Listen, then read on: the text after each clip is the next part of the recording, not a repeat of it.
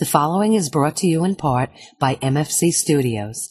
The views of the show's host and guests do not necessarily reflect those of the management, owners, or staff of this radio station. And now, it came from the radio.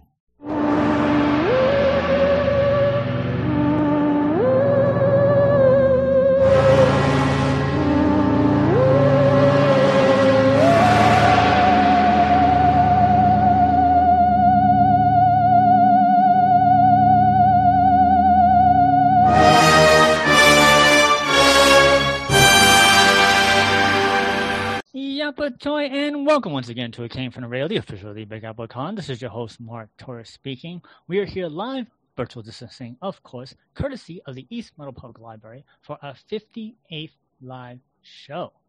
And I am here with our special guest who we're going to be talking to, with, and about, which is awesome because he's right here. We have Christian S. Lewis. Say hi, Christian. Thanks, Mark. Hi, how you doing? I am doing well. So um, before we talk to him, we have to take it away with the news. It's morphin' time!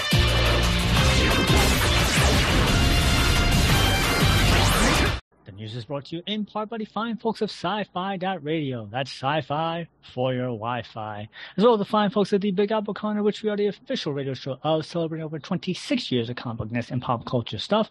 For more information, go to www.bigapplecc.com. Their next convention is scheduled for December, all the way in December 17th, which is their Big Apple Christmas Con. Tickets are on sale right now, and I believe they have uh, artist Jim Steranko as one of their headliners. Also want to give out shout outs for our Patreons, of which there are Danny Grill, award-winning director Jared Burrell, Kyle Horn, Millie Portez, Newsday famous Dresden Media, Unjikon, Shadow Rabbit Art, Yasmin and Ray, and Rosa. You want to have your own little shout out? Go to our website, www.itcamefromhere.com. There's a button on there, takes you right to our Patreon page, and just for a dollar a month, you can be, you can get a shout out on our show. So as we always do, we always start off with the sad news. So let's start off with the sad news because we have a lot of sad news. So, Christian, you picked a great day to be on our show because we have mm-hmm. tons and tons of sad oh, news. No. Oh, no. So, let's see. Um, first bit of sad news manga artist and creator of Yu Gi Oh! Kazuo Takahashi, uh, professionally known as Kazuki Takahashi, died recently from drowning. It turns out that Kazuki's body was found by Japanese Coast Guard officers off the shore of Okinawa wearing snorkeling gear with bite marks from a shark it was later determined that he had died one to two days prior of his body being found.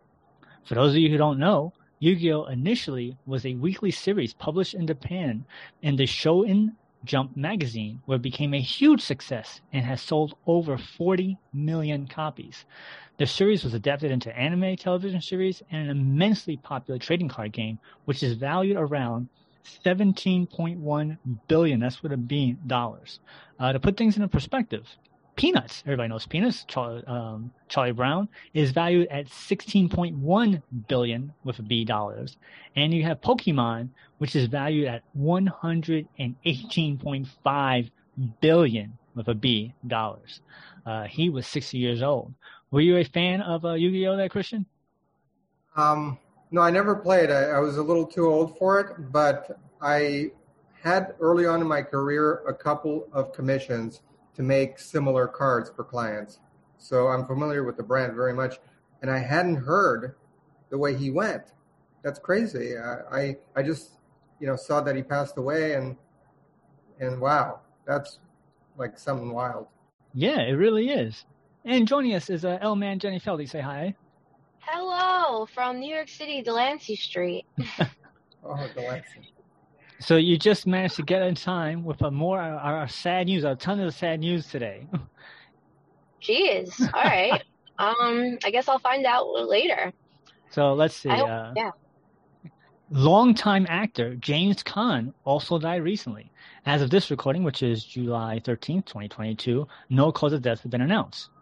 In over his 50 year career, James appeared in such films as Countdown, Brian's Song, The Godfather, and its sequel Godfather 2, Slither, The Gambler, Gone with the West, Dick Tracy, Honeymoon in Vegas, The Program, Bottle Rocket, Eraser, Bulletproof, Poodle Springs, Mickey Blue Eyes, Lucky Town, The Way of the Gun, City of Ghosts, Elf, Wise Gal, Get Smart, Cloudy with a Chance of Meatballs, and its sequel, That's My Boy, The Outsider, Sicilian Vampire, The Good Neighbor, and Undercover Grandpa, just name a few.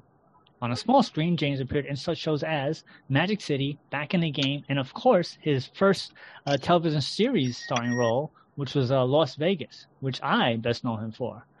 Um, I remember I was watching Las Vegas because it was, uh, oh, I forgot the name, Josh Duhamel and Molly Sims was supposed to be, a, it was supposed to be like a wacky TV show about stuff in Las Vegas. I think it was in the 90s. And oh yeah, I remember. Yeah. And I remember an interview where uh, James Caan was like, I didn't like how my character was written, so I told him to change it. And they changed it. I was like, wow, that's so weird. That's power. Yeah. Because originally the show was supposed to be about these two people that fell in love, and he was supposed to be the, the father didn't approve of the marriage, and he was supposed to be um, uh, disapproving through the entire episodes. And he's like, that doesn't that doesn't uh, sound right. I want to be doing stuff. I want to be doing action. And then he like became, are you okay, Jen? Yeah. Yeah, yeah. New York City is just a little crazy right now. Remember, no Uh, swear, no swearing. yeah. yes. Oh, oh, yeah. Actually, I'm glad you reminded me because you know it's uh, it's rare. Today's a rare day.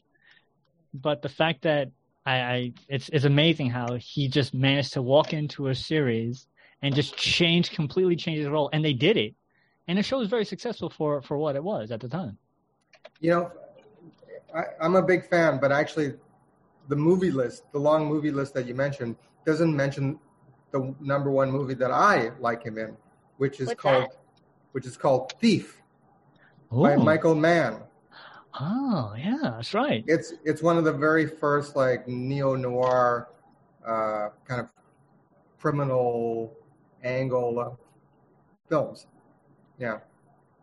well i mean the list was so long so sometimes you just have to pick a few but yeah i do remember thief i do remember that uh i remember it existing i don't think i've ever seen it but i remember it existed it's so good. There's like a there's a, a great scene in that because he's he's just trying to make one big score and he doesn't have a lot of skills and uh, and then my favorite scene is like he's talking with this girl he really likes and they're in a in a diner and he says um, um, he says you know all I really got is like my little my little magic trick you know like I'm just kind of playing this card over and over you know, like like that he doesn't have any skills.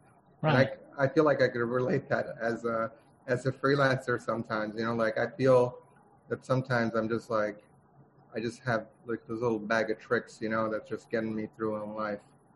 Wow so that's a very profound uh connection you made with him Oh, yeah. movie oh, oh.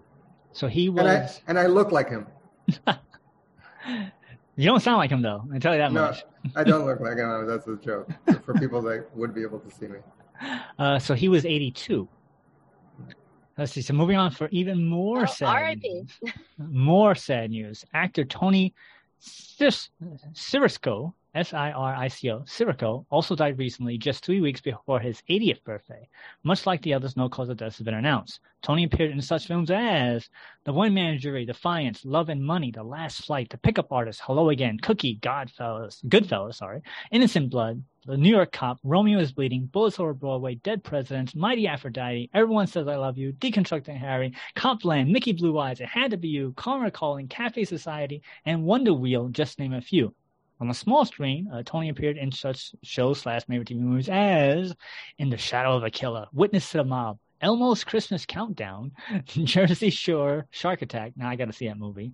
And of course, for 74 episodes of the cable series The Sopranos, which ran from 1999 to 2007. Um, he was 79 years old. Now, I've never watched Sopranos. Now, I don't know, Jen, did you used to watch Sopranos? Am I right about that? Eh, not much really. Nah, not much. What about you, Christian? You a Sopranos fan? You know, I never seen it, but uh, yeah, I never seen one episode. I hear it's good though. That's, that's, that's what they say. that's what they say. So Yeah. let's see. So moving on, uh, we have two more business ad news from uh, actor Gregory Itzin, I-T-Z-I-N, also died recently uh, due to complications during an emergency surgery. Uh, while Greg appeared in a slew of TV movies and shows and theatrical movies in almost his 40-year uh, acting career, I, Mark, know him personally best as Charles Logan in 44 episodes of the Fox series 24, which ran from 2004 to 2010. Um, I remember his character. He played a um, the president after uh, the, the third president. So it was uh, David Palmer was the first president in 24 series with Kiefer Sutherland. Then they had a nice guy, and then this president. And he was such a, a detachment from the other two presidents. He was a um, uh, he played the villain and he also played the hero. He he was a very wide range character, which is very rare for a series that you see on TV. So I thought, and he brought believability to the role. So no matter if he was playing the villain, if he was playing the hero, if he was playing the middle ground, you really believed his motivation and his acting, and I think it was really good for that. Um, were you a fan of uh, 24, Christian? I'm sorry to say, uh, I that's another show I, I don't watch. I haven't watched a lot of shows. I'm more of a film guy. Okay, fair enough. Yeah. Jen, are you a 24 fan? Should I ask? Should I keep going? I think Jen is driving. Don't don't talk and drive. Def- she's definitely talking, uh, I- driving well, and she's- talking. She's muted. I don't know if she knows if she's muted or not. Yeah. So welcome to to the modern age. All right, so moving Communication. No. I said I could talk and drive. I just can't Oh. text and drive.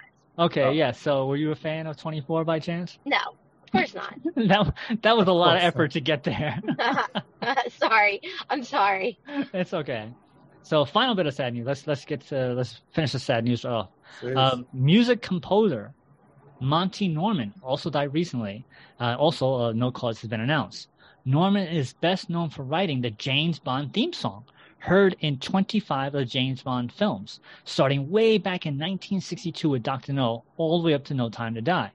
What's interesting about this is that Norman was hired to score the entire film of Dr. No, only to be replaced by John Barry, who went on to score 11 additional James Bond films. And until a lawsuit was filed and one claimed that he was the creator of the theme song. So he wasn't even getting credit for most of his career as the guy who created the James Bond theme song. But now, because of uh, legalities, he is now legally recognized as the man who created the James Bond theme song. Now I know you've seen it at least, sometimes. yeah. Who's the- James- Who's the James Bond? Yeah, what's James Bond? Yeah. Is it like something you use to caulk your bathroom? Like you, you come out, you're like, Yeah. oh, a little, a little James Bond, and goes right in. we'll, we'll, that steal- we'll caulk that right up. I think technically you should be able to trademark that for a different product, right? Oh, I don't know. yeah, actually, um, Called as long Jenny as it's, as long as it's not legally uh, confusing, you can Mhm. have James Mm. Bond Yeah. adhesive. Yeah, just don't don't have a mascot with like a, a tuxedo on the cover. Yeah, exactly. Jimmy, Jimmy Bond. Jimmy Bond. I like it. Yeah, just I in like the Jimmy. It- Just you gotta Jimmy it in. Just Jimmy it in. So that's it for the sad news. Let's move on to the not as sad news, as we always like to do. All Um, right. Let's see. From Here the That's a lot of nuts! department. That's all nuts. The new Thor sequel has taken the number one spot in the domestic box office, pulling in $144 million in ticket sales in its very first week of release, knocking off the new Minion sequel, which made an additional $46 million in its second week release. For those of you keeping track, the new Top Gun sequel is still the highest grossing film of this year, 2022, with $599 million, followed by the Doctor Strange sequel with $411 million. The aforementioned Thor comes in at number eight. So I don't think, as we've been discussing this for a while on the show, that uh, Thor will be the one to knock Top Gun off. And I think I, I can't think of any other movie out there that that could beat Top Gun as being the highest grossing film of this year. Zoolander Um, 3. Zoolander three, of course. What, what, what was your movie? Oh. Wait, what movie were you filming today, Jen? Not Zoolander 3, but I wish I was. But this is cool. That's cool. I'm just I'm just hoping to put that in the universe so it happens, you know? Okay, all right. Zoolander three. All right, sure, why not? Christian, what do you think? Do you think is any movie that can beat Top Gun at the, the box office for this year, rest of the year? No. Well, I, I don't know what's still due to come out, but it's got to come out soon. Like if it's got to generate over 500 million. Well, see, that's the thing. So if you can't even think of a movie that's coming out between now and the end of the Mhm. year, obviously the marketers are not doing their job, and therefore they're not generating Mhm. enough buzz for this movie to Mm. come out, whatever it may be, if it actually does exist. My question is: Is Doctor Strange and you know uh, Thor really that good? Um, Like- I saw Doctor Strange. I thought it was it was I thought it was decent. Um, I liked. Uh, I felt it was better than the critic. Spider Man. I am a tough critic, and I'm, and I'm tougher on bigger You budget yeah. movies because they have a big budget, so they can do things that the independent guys cannot. So the independent guys get more leeway. Mm, But if you're a big budget movie, you're throwing millions and millions of dollars at this. Yeah. You better get it right. You know, you're right. that's all I'm saying. Yeah. Okay. All right. All right. I have fair yet to see Thor, so I, I'll, I'll let you know when it Well, comes even out. people with money are dumb, Mark. This is Yeah. true. Yeah, there's a lot of dumb people with money. this is very true. That's yeah, Yeah, there's a lot of poor intellectuals too. that's right.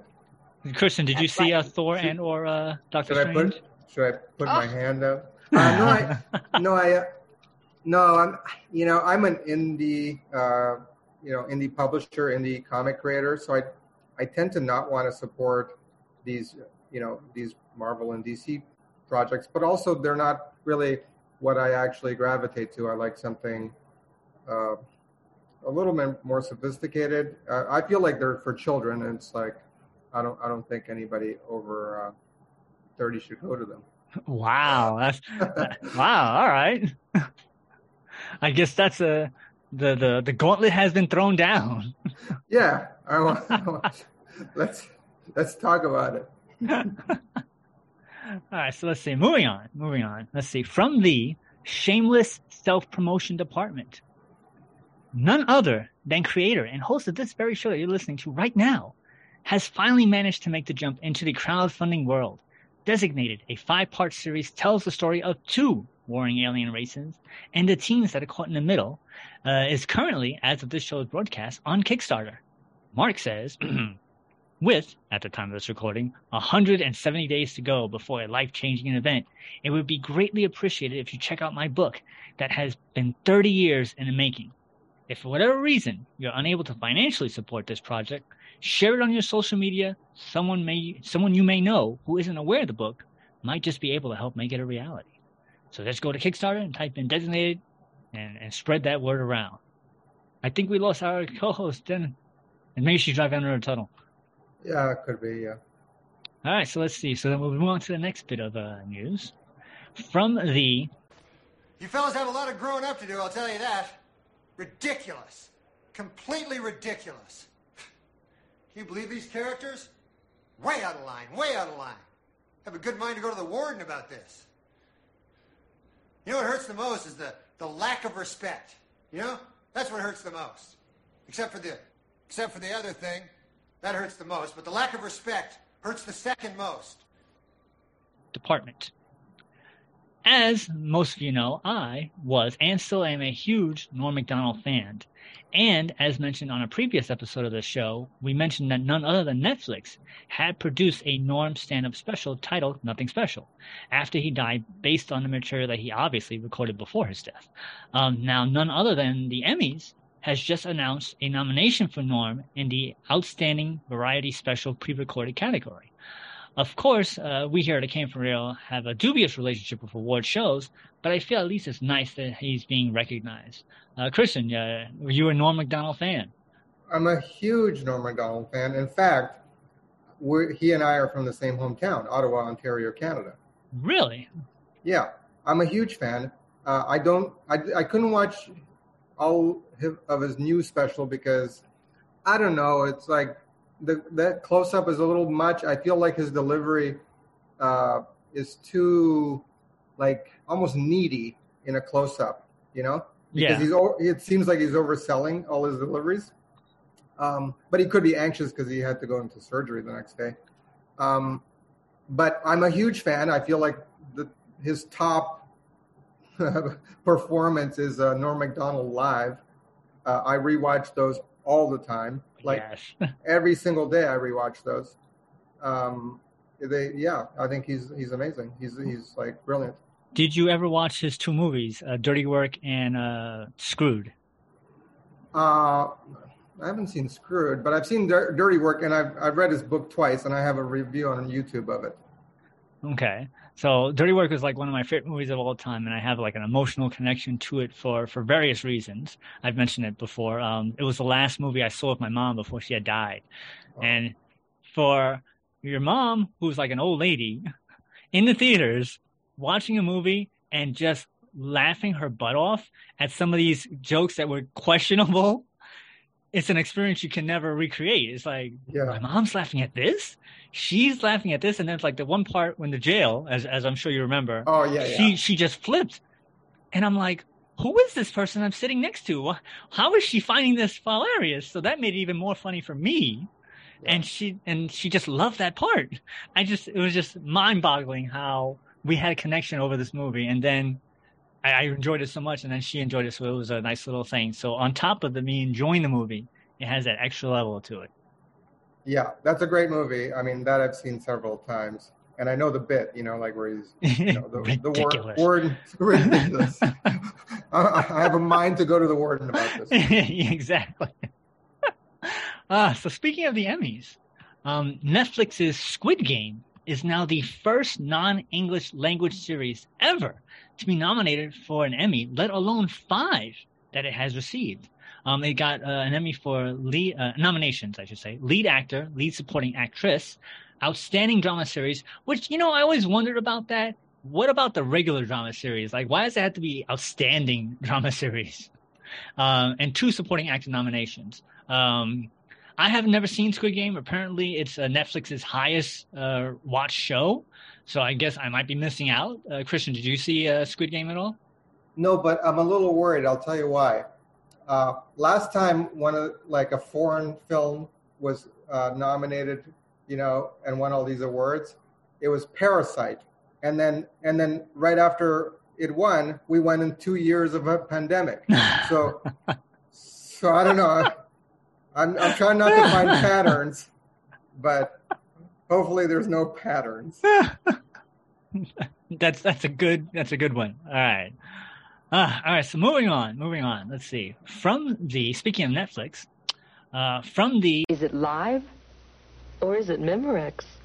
department, uh, in an attempt to get more subscribers watching their programs, none other than Netflix has announced that they are releasing a new spatial audio option for the more popular titles such as Stranger Things, uh, The Witcher, The Adam Project, uh, Squid Game, uh, with more movies and TV series to be upgraded in the future. Executives say often the subtlety of sound goes unnoticed, but it can have a profound impact on the atmosphere of a scene and fundamentally change the audience's response. Some of the most iconic moments in TV and film are defined by immersive moments they create in sound. Netflix spatial audio helps translate the cinematic experience of immersive audio to any stereo, so the work creators do to bring the story happens no matter what device you use to watch Netflix. This magical combination of sight and sound will bring viewers closer to the story, and we're really excited to add this uh, capability to other features we support. Now, um, I used to work at a movie theater, and the one thing that was a big draw in the movie theaters was the sound they felt that the screens could only get as good as you can get them because it has to do with the projector, the actual screen itself. Um, that's where the, the 3D projectors came in because it was just more money and the, the ticket prices went up. But sound, you can just throw money in there. So, do you think that having a streaming service, putting all this money into sound, is a good idea, a best use of their money, especially since we know how Netflix has been having some trouble recently with uh, with money and uh, subscribers. Yeah, I, I don't know if it's wise. I feel like any improvement is good, though. Um, I can speak that I love Dolby, and movies in Dolby sound are noticeably better um, in, in the theaters, especially because usually a Dolby theater also has better seats, but um, they can't guarantee that. So I'm sure they're. I don't know. I mean, I think somebody should lead the pack in in like a total um, you know, uh, like streaming experience in terms of sound and visual. And they certainly have the largest investors, uh, maybe Disney too.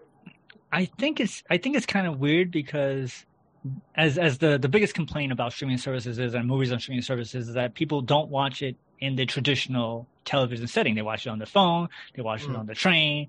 So like do you really need that extra level for sound? Or should they just fo- be focusing more on better content?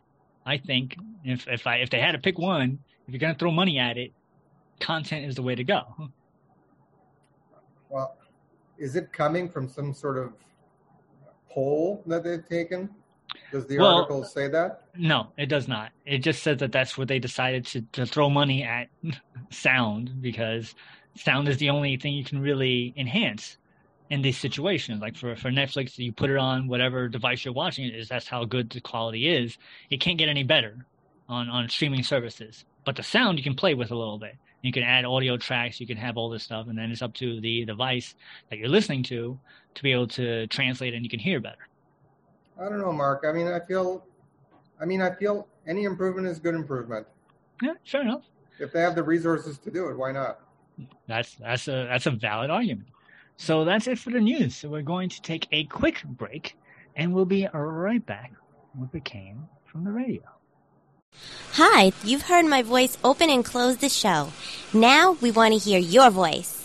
If you have a business or product, you can record a commercial here. We offer 30 and 60 second spots. For more information, contact Mark at MFC underscore studios at hotmail.com. Michael McManus. I played Kai on Lexx. You're listening to It Came From the Radio. Now, back to our show. And welcome back to It Came from the Radio, the Big Apple Con. We are here live, virtually distanced, of course, courtesy of the East Meadow Public Library for our 58th live show.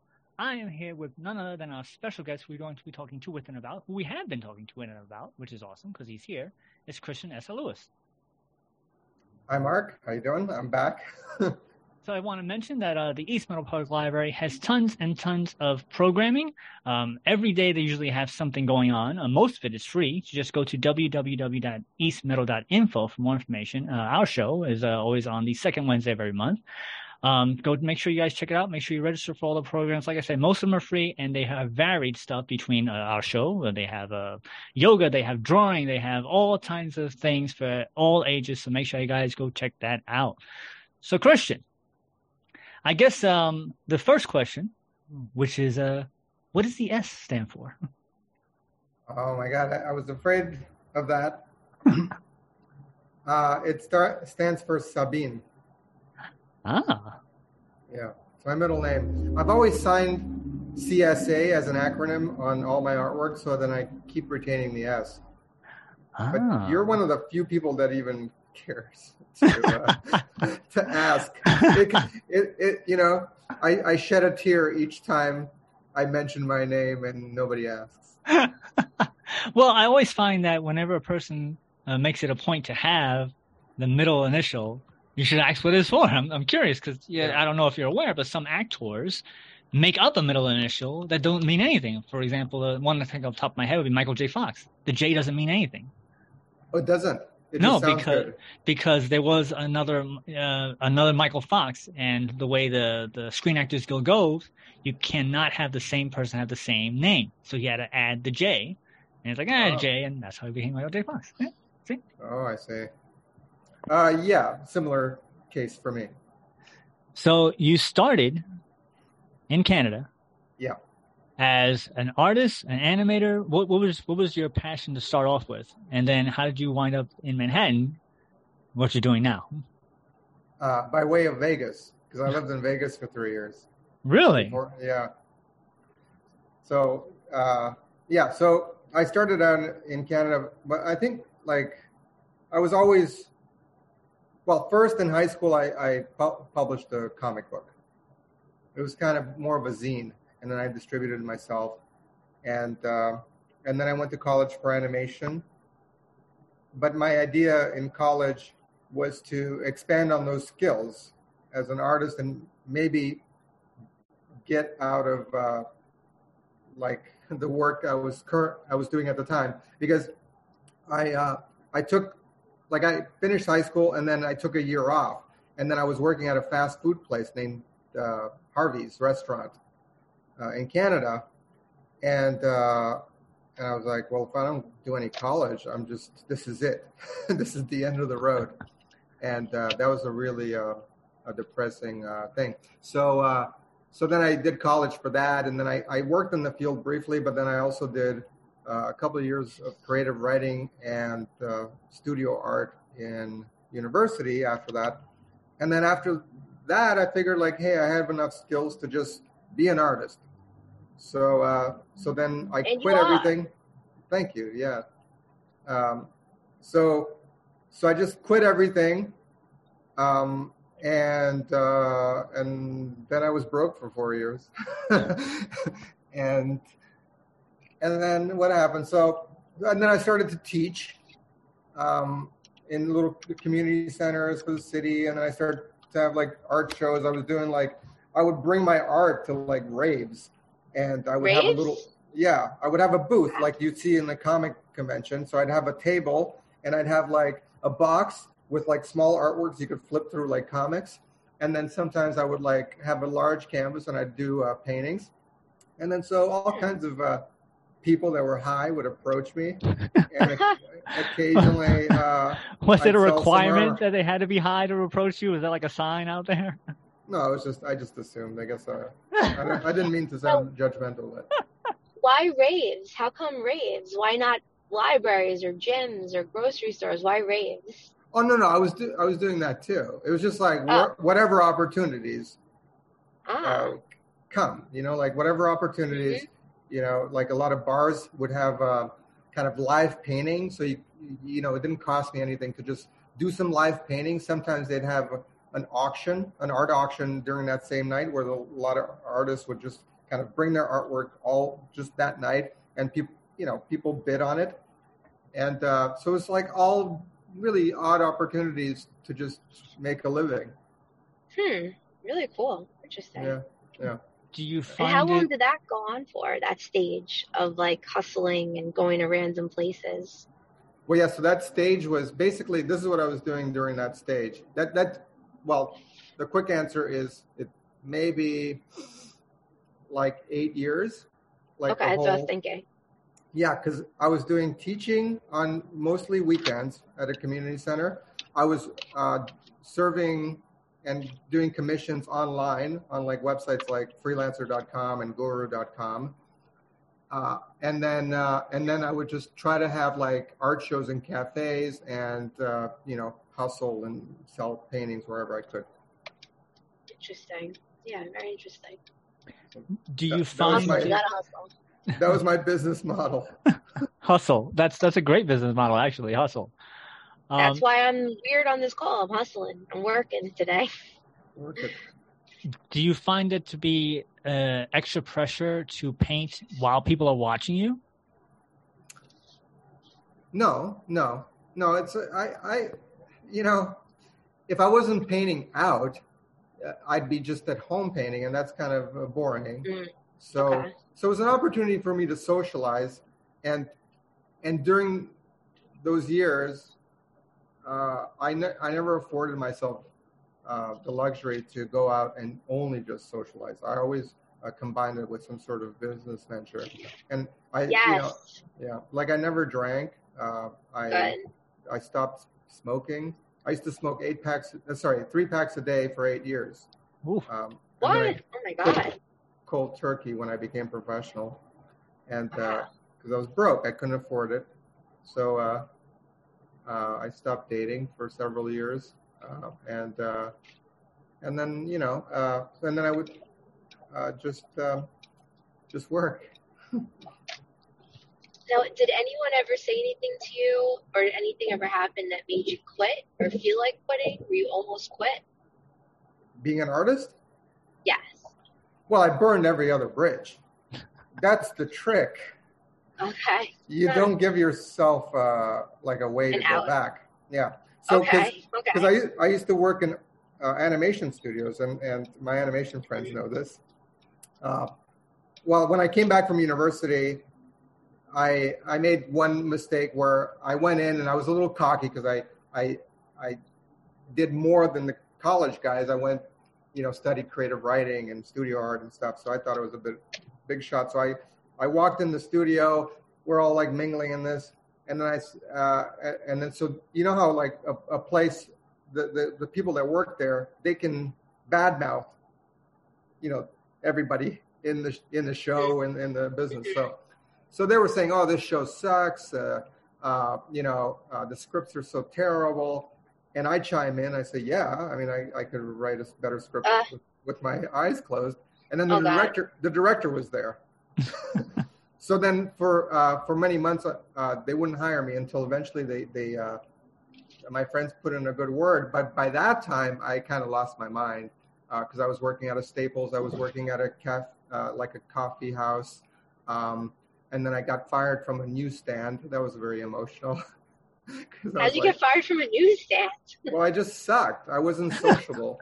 I, I wasn't sociable at all. You have to be sociable to be in a newsstand? I don't know anything about this.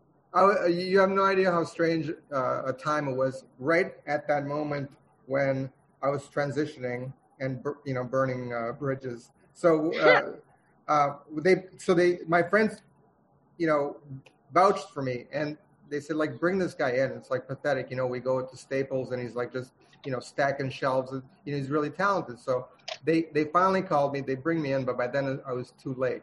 Uh, I had already set my mind that I didn't I didn't want to accept the job. But I, Mm. I took it for like a day, and Okay. uh, and then I One quit. staple. no, no, this was at the animation studio. Oh, oh. Yeah. So uh, so I took that, and that could have been lucrative because I was making good money uh, as an animator. Um, but then I quit immediately because I was just kind of like, it was a strange, strange time in my head at that time, and uh, so then I burned that bridge, and then I I, I could never go back.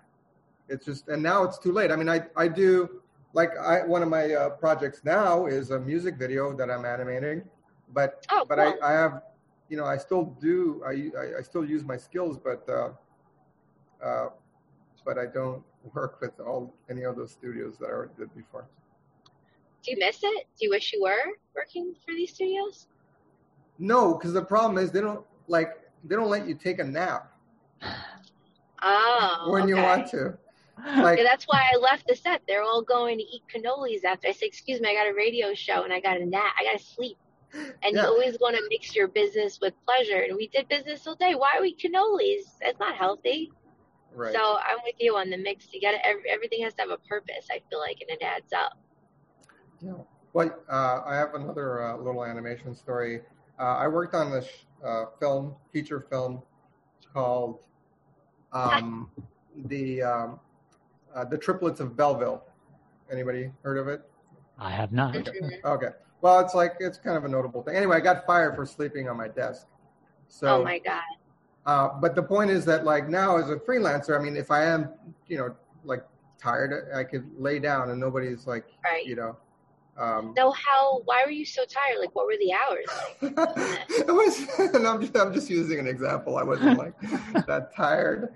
Um, yeah, I wasn't that tired. I was just using, like, I'm just saying, I'm in charge of my my own regiment. And No, and no, I I'm just like that. curious though. But if you were sleeping at your desk, like what made you sleep at your Oh. desk? Like, why Well- are you so tired? Um, well, yeah, I was just like Because you're going to raids? no, at that point it was different. I was unmotivated by the job because I had uh, I had a, a the, there was every workstation in uh, animation studio has one job that's revolving that nobody can ever keep and uh, nobody's Ah. ever good enough for that job and it's always like grunt work. So I had to in between these uh, these drawings and they were really boring work. So I was not motivated. I thought it was like not a, a good use of my talents Got and it. uh, and then you know, so I would just like take smoke breaks every hour and uh, and then sleep on my desk. so, so- the job puts you to sleep. So anyone with insomnia, maybe they should get this job. yeah, yeah, but you're gonna get fired. I think most jobs don't like you when you're sleeping on the job. Yeah, Unless for- you're in a sleep study Oh, that, there, there you go. Yeah. You were right. or you're Yeah. hired by a necrophiliac, they probably like it. Or no, they're dead. You know, you play dead. it's terrible. that. It's terrible. and that that mm, I don't know. I don't. I'm not gonna touch that. There you go. Not taking a bait. Good job. I'll- Good I'll job. You're it. learning. I'll touch it. You're learning. Take the bait. Take the bait. So how does so how does all this translate to you writing a book? Well, um, well, initially it started uh, when I wrote "It's a Living," what the first concept was that I wanted to uh, write a memoir. You know, like everybody always, you know, wants they, they think their life is interesting and they want to write a book. To them, I it was- is. Yeah. So that that was me. I thought my life was interesting, and it is interesting the way I say it. So, um, so uh, So you think? yeah. So I think. So I, I, but you know, I'm just a dude. You know, like Norm Macdonald says, I'm just a dude. Right. Um, Right. so you know, I'm not like anybody famous that's going to sell a bunch of books. You know, so my initial title, based on that, Never was know. was going to be uh, uh, on that uh, Melvin and the Blue Notes tune. Uh, if you don't know me by now, that was going to be the title. Mhm. Uh, so I figured, well, nobody's waiting for my memoir. So why don't I uh, try to give something back and make it useful in a way? So I decided to focus the book not on like you know my romantic escapades or anything like that. Uh, Did you have a lot of romantic escapades? so I didn't want to focus on that. Okay. We're just gonna, we're just gonna, we're just skipping right past that. Let's keep it going. This is like the Epstein trial. I plead the fourth, the fifteenth, the twenty-seventh, 29th. Okay. All right. All right. Uh, no, I'm kidding. So, um, so, uh, so anyway, I didn't want to focus on anything that was like kind of, uh, you know, uh, it, it, it doesn't have value if, if the if the reader doesn't really necessarily uh, know me or identify with me.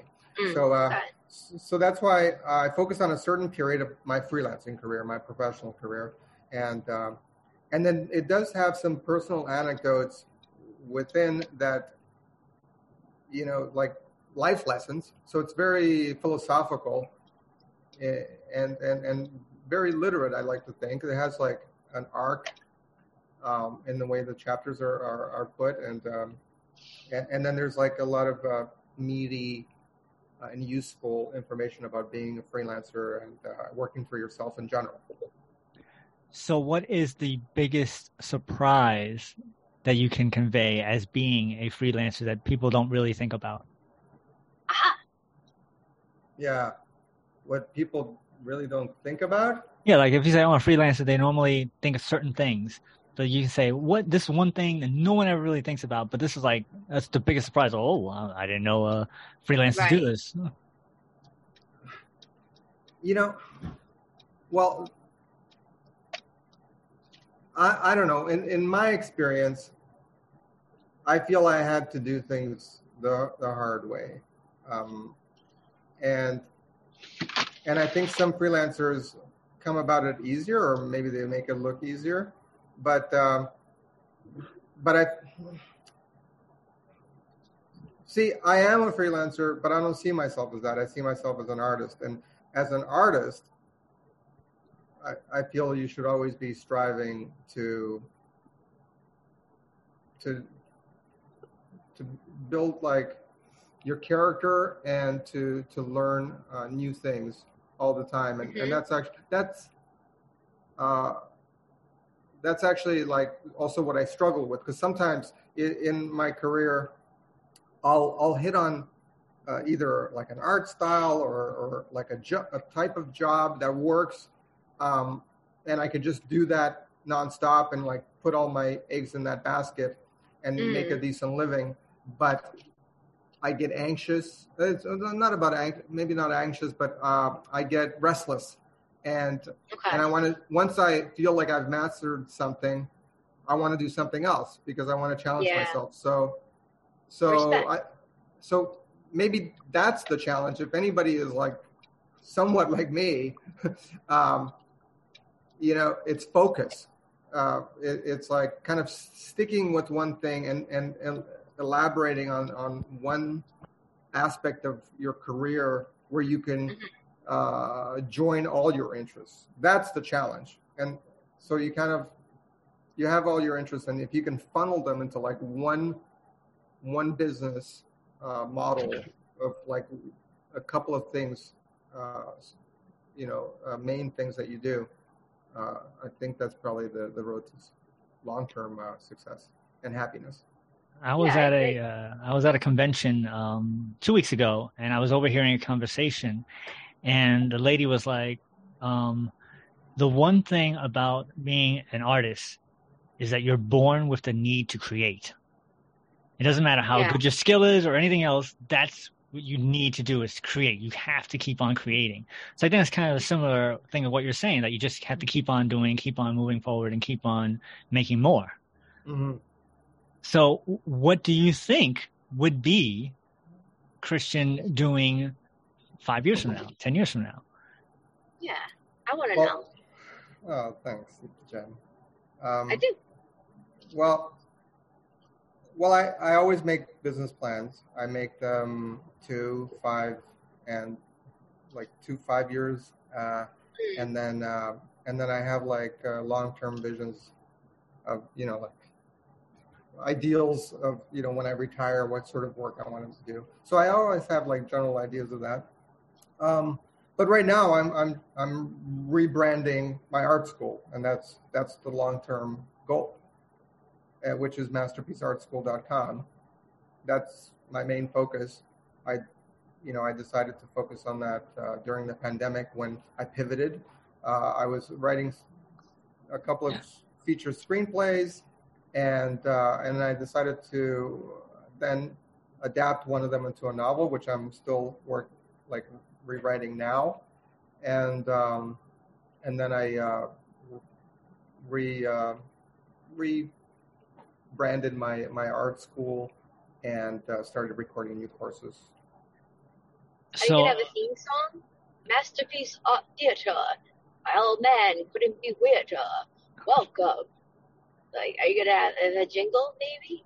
No, but I'm gonna have like a fake robot. Fake robot, Yeah, as wasn't opposed that to a real robot. wasn't that like on one of the shows? Like I don't know, like a, just a fake ro like square boxy robot. Oh God, I don't know. Uh, uh, I don't know. I just thought a jingle would be cool, you know, for the whole brand. do you, want to help me with that, Jen? I don't mind. Sure. Okay. All right. sure. All right. So then uh, we'll work on a jingle. Jingle all the way. Masterpiece All the way, Theater. baby. Masterpiece Theater. so as an artist, do you find yourself being more critical or less critical of your students? Um, well, no, I I'm very encouraging. You know, and my long-term students, they they don't need me to sugarcoat things. You know, but like new students, I would, uh, you know, I'd be very very uh, careful not to discourage them because they have an interest, and they're trying whatever effort they're making.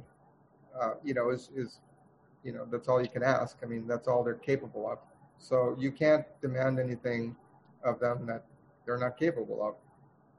You could do what one teacher I know does. They hook them. They're nice for the first few classes, and then then they lay the hammer down. It's like, oh boy, you're already MK Ultra, and you're already in, and you're already under the spell, and you're like, this is my teacher, and this is my sensei, and then he's real mean. You could do that. Is, is that the plan? Is that how it works? It is how it works for some classes. Yes. Yes. You've taken classes like There's these, two people Jen? I'm thinking of. Oh, Yes, th- th- these yes. must be like workout It's almost like classes or MK something. Ultra abuse. No, they're not. They are performance classes. Yes. Well, no, I w- I wouldn't say I'm like that, but but I can tell if somebody's got talent and and Hmm.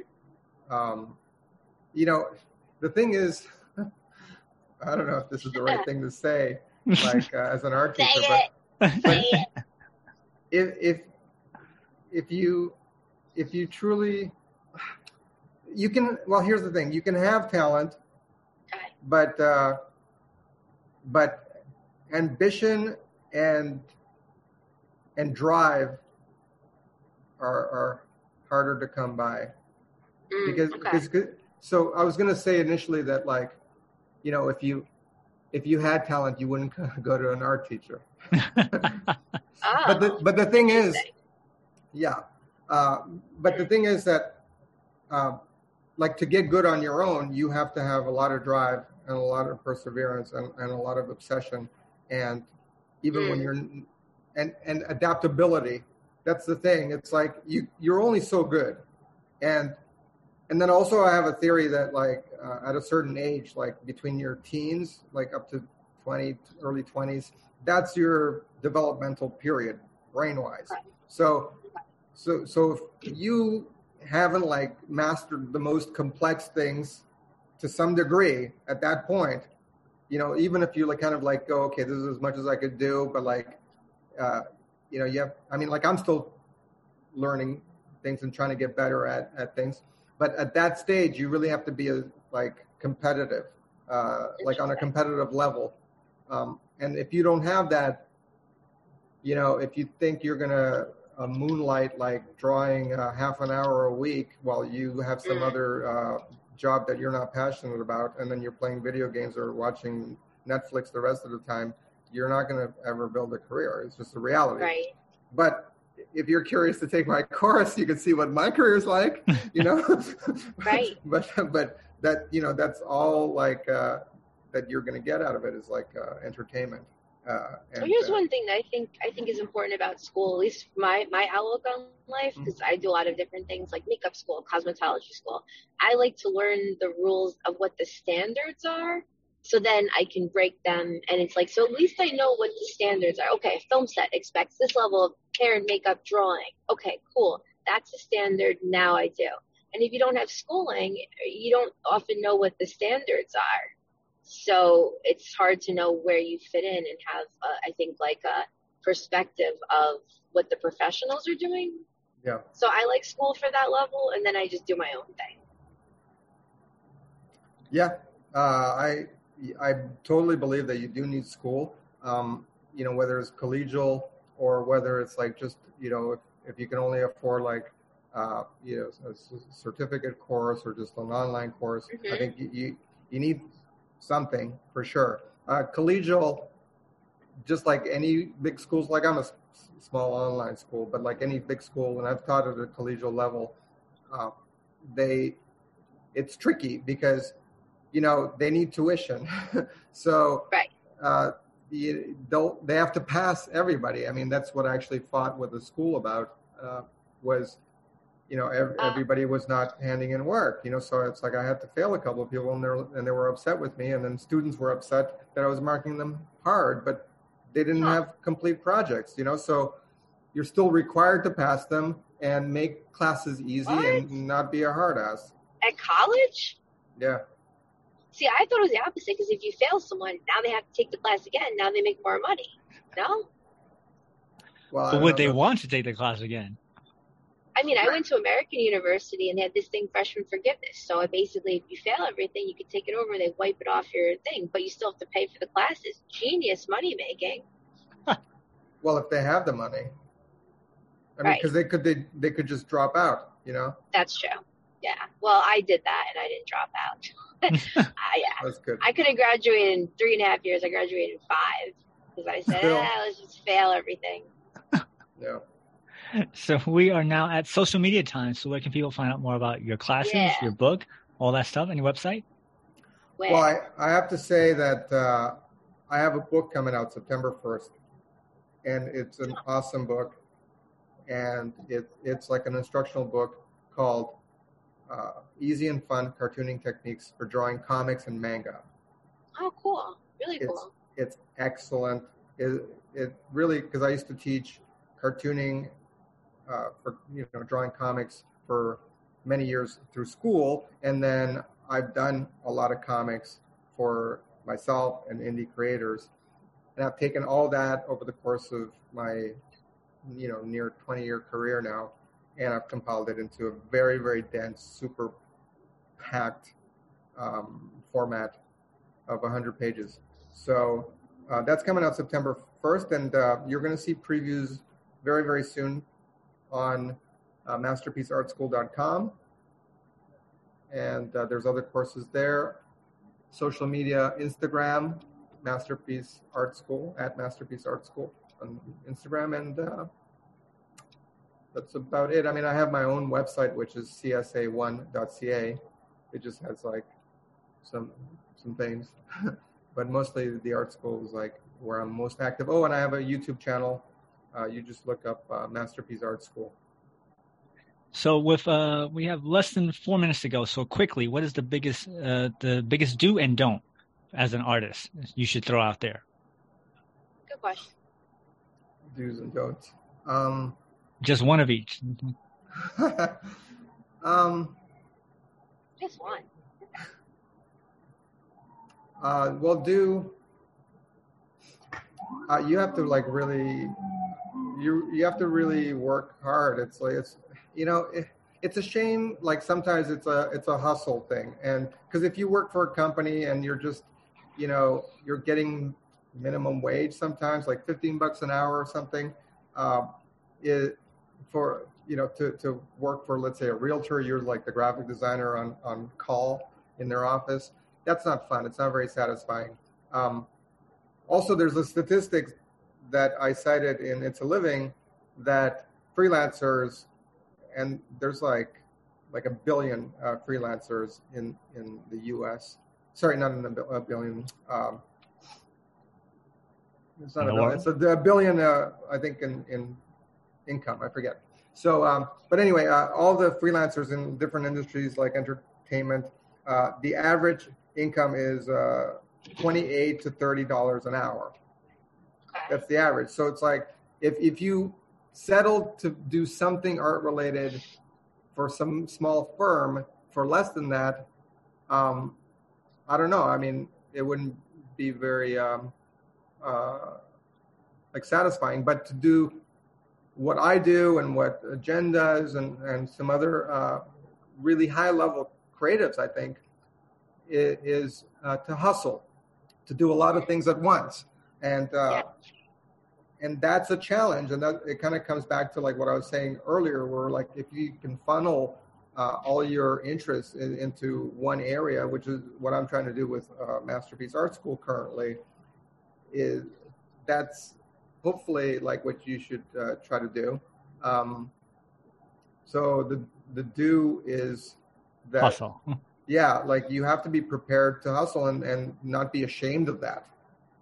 You know, in fact, like I mean, I I love to think of all my like rave days or whatever when I was, uh, you know, doing doing live paintings and things.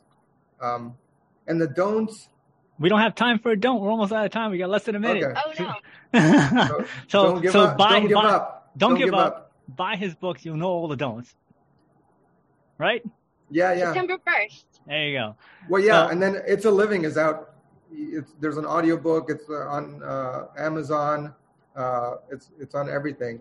So it's a living, surviving as a freelancer in the 21st century. Look it up.